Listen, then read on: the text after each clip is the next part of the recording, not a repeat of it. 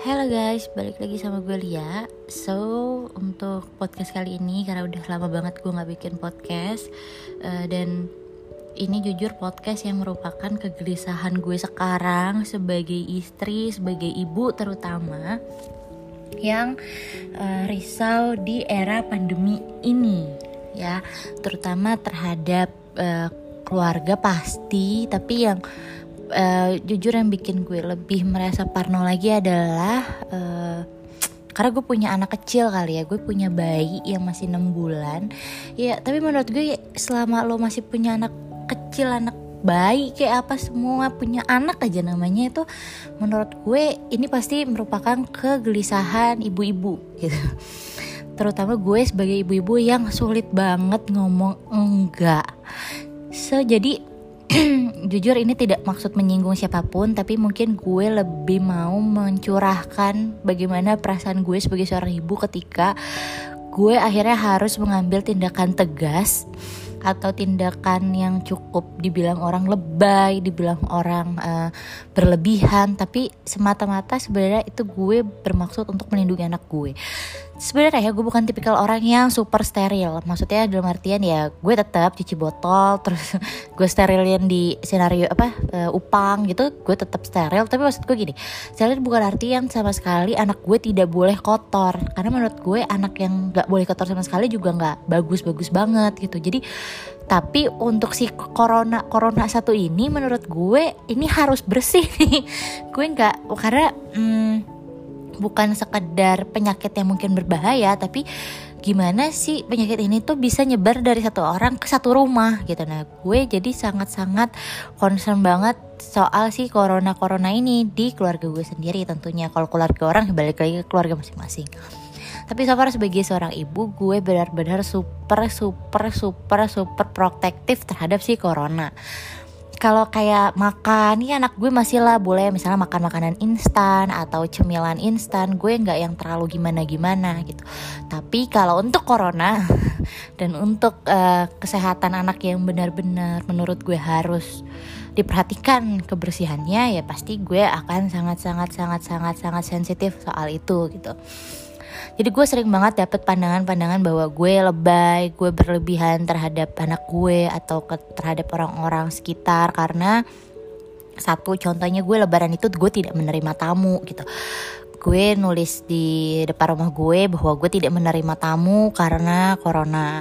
Nah, sebenarnya bukan berarti rumah gue itu tidak ada tamu sama sekali ya, selama uh, pandemi ini ber- berlangsung ada, tapi maksud gue untuk dia masuk ke daerah area keluarga itu uh, dia gak bisa gitu, kecuali orang yang dekat sekali atau gue tahu memang dia tidak banyak interaksi dengan dunia luar. Yang at least mungkin kalau menurut gue ya, ya seperti gue juga gitu. Nah, tapi kalau untuk orang-orang yang gue rasa masih berlalu lalang atau masih apa segala macam, kita juga nggak tahu bagaimana sekelilingnya. Gue sangat-sangat uh, membatasi, terutama untuk kontak ke anak. Jadi banyak banget waktu itu sampai satu titik ada tamu datang mau ketemu anak gue, gue bilang nggak bisa, gue bilang gitu. Dan uh, apa namanya?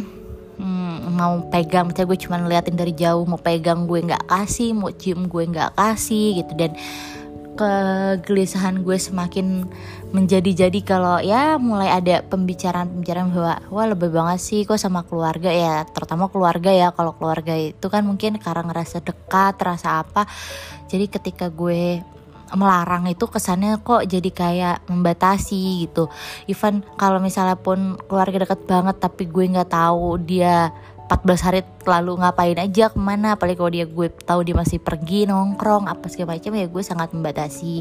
Karena balik lagi, anak-anak itu secara imunitas mungkin belum sesempurna atau sekuat orang dewasa. Orang dewasa aja ya gitu deh, sesuai pemberitaan yang ada gitu ya, bisa juga kena gitu kan. Apalagi si anak kecil ini, apalagi anak gue kan mulai mulai menata-nata, mulai tengkurap, guling, dan semua benda pasti dia masukin ke dalam mulut. Nah, buat kita ibu-ibu itu benar-benar harus memperhatikan gerak-gerik si anak. Jadi uh, jujur uh, khawatir pasti, takut pasti, waspada jelas, tapi uh, memang akhirnya kita melakukan tindakan-tindakan tegas karena mungkin masih banyak beberapa orang yang nggak ngerti kenapa kita melakukan itu. Mungkin kalau misalnya kita sama-sama ngerti, tidak sampai harus si orang tua atau gue sendiri khususnya sampai bicara tidak atau bicara jangan gitu. Jadi gue sih berharap, gue nggak tahu ya apakah ini cuman gue, tapi kalaupun ada yang merasakan e, hal yang sama seperti yang gue rasakan gitu ya, ataupun kalian mungkin orang-orang yang belum mengerti itu gitu, jadi tolonglah, maksudnya kita bukan mau membatasi, bukan mau mm, tidak boleh menyentuh anak kita, mencium anak kita, bukan gitu, dan bukan sombong, bukan ya belagu gitu-gitu, nggak sama sekali. Kita senang kalau anak kita disenengin orang, kita senang kalau anak kita disayang sama orang, itu udah pasti. Apalagi ibu-ibu pasti senang kalau anaknya disayang orang, disukain, dicium apa segala macam, pasti ada rasa wah berarti anak gue disayang orang. Tapi untuk di pandemi corona ini nih satu ini ya, memang jadinya kita harus jadi lebih super uh, protektif terhadap anak, khususnya jangankan dipegang, dicium orang. Gue membawa anak gue untuk pergi jauh ke mall, makan, cuman makan doang, belanja belanja doang, gue nggak berani sama sekali. Benar-benar anak gue cuman gue endokin doang dalam rumah, pergi cuman ke uh, rumah sakit uh, ibu dan anak untuk vaksin. Dan itu juga gue milih rumah sakitnya bener-bener rumah sakit yang bener-bener khusus vaksin. Jadi bener-bener gimana caranya datang vaksin pulang, datang vaksin pulang. Gue nggak bawa anak gue ke mana-mana gitu. Jadi uh, segitunya gue menjaga uh, dia gitu dan keluarga. Ya minimal segala maksimum security gue lakukan, keluarga gue lakukan. Nauzumin zalik pun harus terkena, berarti kita memang ya sudah tak qadarullah gitu maksudnya. Tapi kalau misalnya ini kita berusaha semaksimal mungkin untuk melindungi gitu. Terus suami gue kan juga masih kerja apa segala macam, ada kerjaan mungkin yang harus dia keluar dari rumah, ya tetap protokol kesehatan, masker, sarung tangan, face shield segala macam, uh, hand sanitizer, tisu basah semua. Pulang juga dia letakin semua barang di depan, gue semprotin disinfektan, dia mandi ya.